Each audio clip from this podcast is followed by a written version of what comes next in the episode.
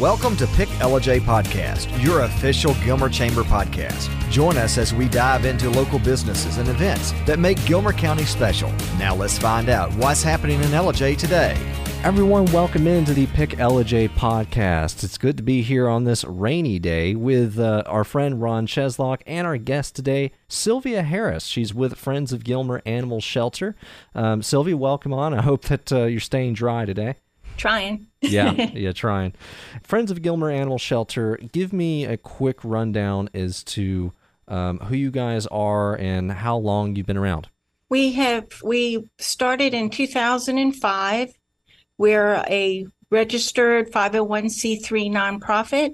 Originally, we um, came together in order to provide a new shelter when the shelter was actually in the basement of the old jail. Um, it was hard conditions, and so they formed this group to raise money to build the current shelter that they're in now. Wow. Okay. So, you guys, uh, while y'all stay very busy and everything, that means that you always need help. I understand that you're looking for some volunteers right now. So, how can people sign up to become a volunteer for FOGAS? We're on our website, fogasnow.com. We have a volunteer form. That's the best way to sign up. Um, we have our meetings the second Tuesday of every month at the Good Samaritan Catholic Church. You're welcome to come there as well. People can contact me directly. I'm the president of FOGAS. We always are looking for donations for the different projects, and right now we're specifically looking for people to sponsor the Wolfstock. And speaking of Wolfstock, so people may not be familiar with that. They might be familiar with St. Patrick's Day, but uh, so it's the same thing. It's just changing names, and and I like this name a lot better. Honestly, Wolfstock sounds pretty cool. So Wolfstock's going to feature all kinds of events, and one of them is called dock diving. So tell me tell me about that. Um, we are bringing in Ultimate Air Dogs. It is a dock diving organization that travels the entire country. They have a 40 foot pool and a 40 foot dock, and they have different types of competitions. One's to see how far they can jump. Um, they could be a catch it, which means they're jumping high to catch whatever's suspended over the pool. Um, and some of it is speed swimming. They have different types of competitions, and this one's for everyone.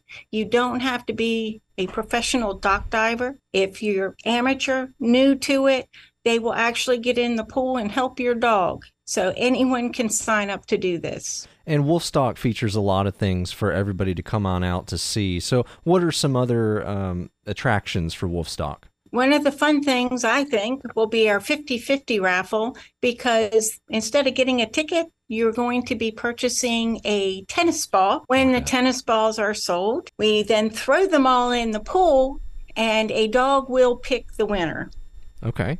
Okay. So now, if a dog picks more than one winner, you got to share. And actually, one more thing that we want to mention about Wolfstock is you guys have uh, kind of a celebrity announcer who's going to be taking part of this. Tell me about this announcer. Milt Wilcox. He is a retired Detroit Tigers pitcher. He is known for pitching the third game of the World Series in 1985. He was the winning pitcher is very funny. So he brings a lot of personality. So going back to FOGAS a little bit and some things that y'all do, some programs that y'all have. You have a trap, neuter, and release program, which is where you go in and as the program says, you trap a stray, neuter them, and release them back into the wild. Um, we have homeowners, people in different neighborhoods that will identify a feral colony. Um, they contact us. FOGAS provides the live traps if that's needed. Some people, they're feeding them anyway and can catch them. We take them into VCA Appalachian Animal Hospital. They've partnered with us on this. Um, they take care of the spay or neuter. They get also a rabies vaccination while they're there, and then they're released back to the people that brought them in. And do you have a way to mark the animals that you've trapped? We are tipping their ears. Okay, I thought that's what it was. There were some cats around here near our office uh, a while ago that had the same mark on their ear, and I figured that's what that was. Some other programs that you have going on, you also have a low cost vaccination clinic as well, right? Or low cost drive through vaccinations. We started the low cost drive through vaccination during COVID. This way, nobody's getting out of their vehicles and exposing themselves. And people find it very convenient because they can bring, uh, we've seen them bring five, six, ten pets. Some of them bring a carload and go back and get another carload. So there's no vet fee for like a rabies shot, and the rabies shot is $10. So it's very affordable. And they do give all shots, you know, for both dogs and cats twice a year. Okay. Once in the spring, once in the fall. The next one's April 22nd. Okay. You guys like to raise money for all kinds of different benefits. And one that you recently did was you donated to give a ballistic vest to a canine unit. Well, I contacted Mike Dempsey, who is our only search and rescue person associated with their fire department. And he has started to be called out with the sheriff's department because he has the only human search dog in the county. So when a criminal runs, that's who they call to go tracking. Um, many of them have been armed, putting Axel at risk. Yeah. And so uh, ballistic vest was really needed. So we just presented him with his own ballistic vest. That's really cool. And does he attend the canine conference? Uh, no, that is for um, the drug sniffing dogs and the takedown dogs. Okay.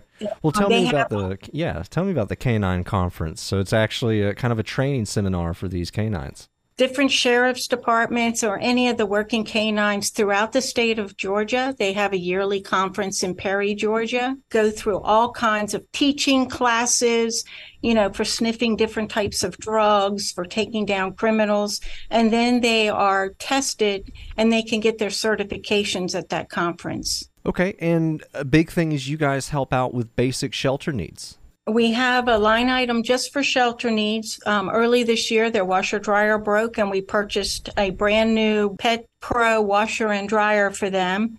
There's a training shed going in as right now as we speak, and that is um, going to be used for individual training of shelter dogs as well as an adoption center. And then we've just ordered a stainless steel bank of um, crates that are just for the cats and just that um, one bank of crates was over $5,000.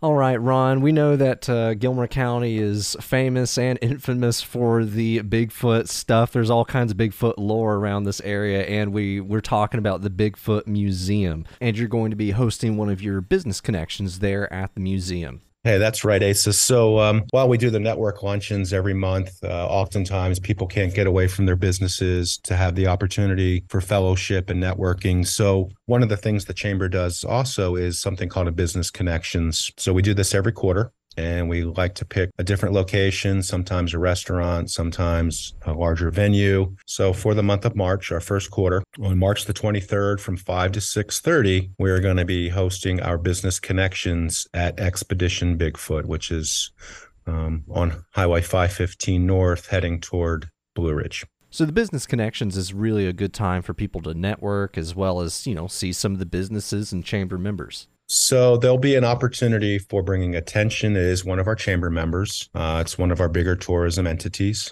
Uh, it's also an opportunity to talk to your other chamber members, people in your community. And one of the big sellers is there's all you know there's always going to be a raffle, and I think in some cases it's been as much as I think close to two hundred and fifty or three hundred dollars for the raffle. So I think that in itself is definitely worth uh, coming over and kind of shaking some hands, saying hello, and, and just kind of show up.